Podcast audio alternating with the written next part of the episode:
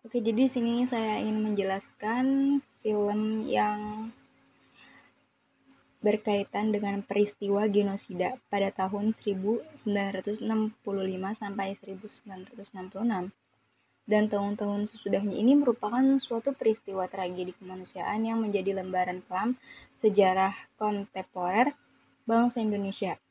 Dan pada masa pemerintahan Orde Baru, pada tahun 1965 sampai 1606 ini tuh merupakan tahun yang sengaja dilupakan dalam sejarah Indonesia.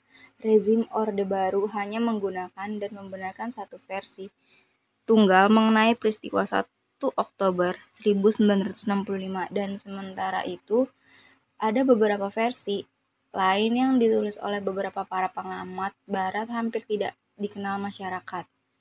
Oke, jadi yang pertama ini ada film senyap Nah, film ini itu menceritakan sebuah peristiwa kelam Indonesia dan film ini diceritakan oleh sebuah tokoh yang merupakan adik dari salah satu korban yang tewas dalam peristiwa pada tahun 1965 sampai 1966. Dalam film ini tuh digambarkan ada sebuah sudut pandang dari keluarga korban yaitu ibu dari Ramli yang tahu persis peristiwa tersebut. Terdapat sebuah video pengakuan dari seorang pelaku pembantaian yang menemui lokasi pembantaian tersebut. Dan yang film kedua adalah berju yang adalah yang berjudul Road to Justice. Film ini merupakan salah satu oknum tentara yang mengakui dan menceritakan bahwa dulu saat bertugas ia diperintahkan untuk menembak sejumlah warga yang ada Martono. Ia juga mengaksikan sejumlah warga diperkena dan beliau juga dipaksa untuk membuang mayat dan memberitahukan lokasi pembuangan mayat itu tersebut. IPT 65 melakukan aktivitas pembenaran dan sidang keadilan dan sidang ini sih tidak diperlakukan atau dilakukan di Indonesia.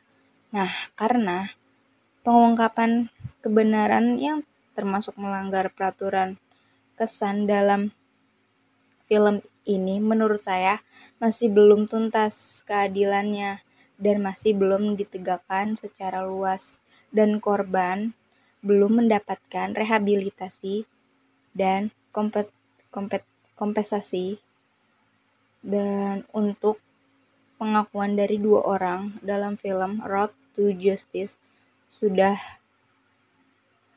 dan sangat berani. Wacana pada film Senyap adalah pembantaian yang terjadi pada tahun 1965 sampai 1966 itu adalah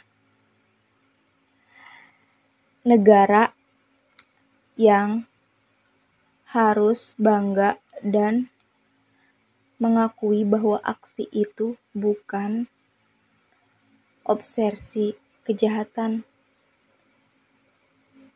Dan terdapat dua wacana yang berbeda yaitu penjelasan di sekolah versus penjelasan di rumah.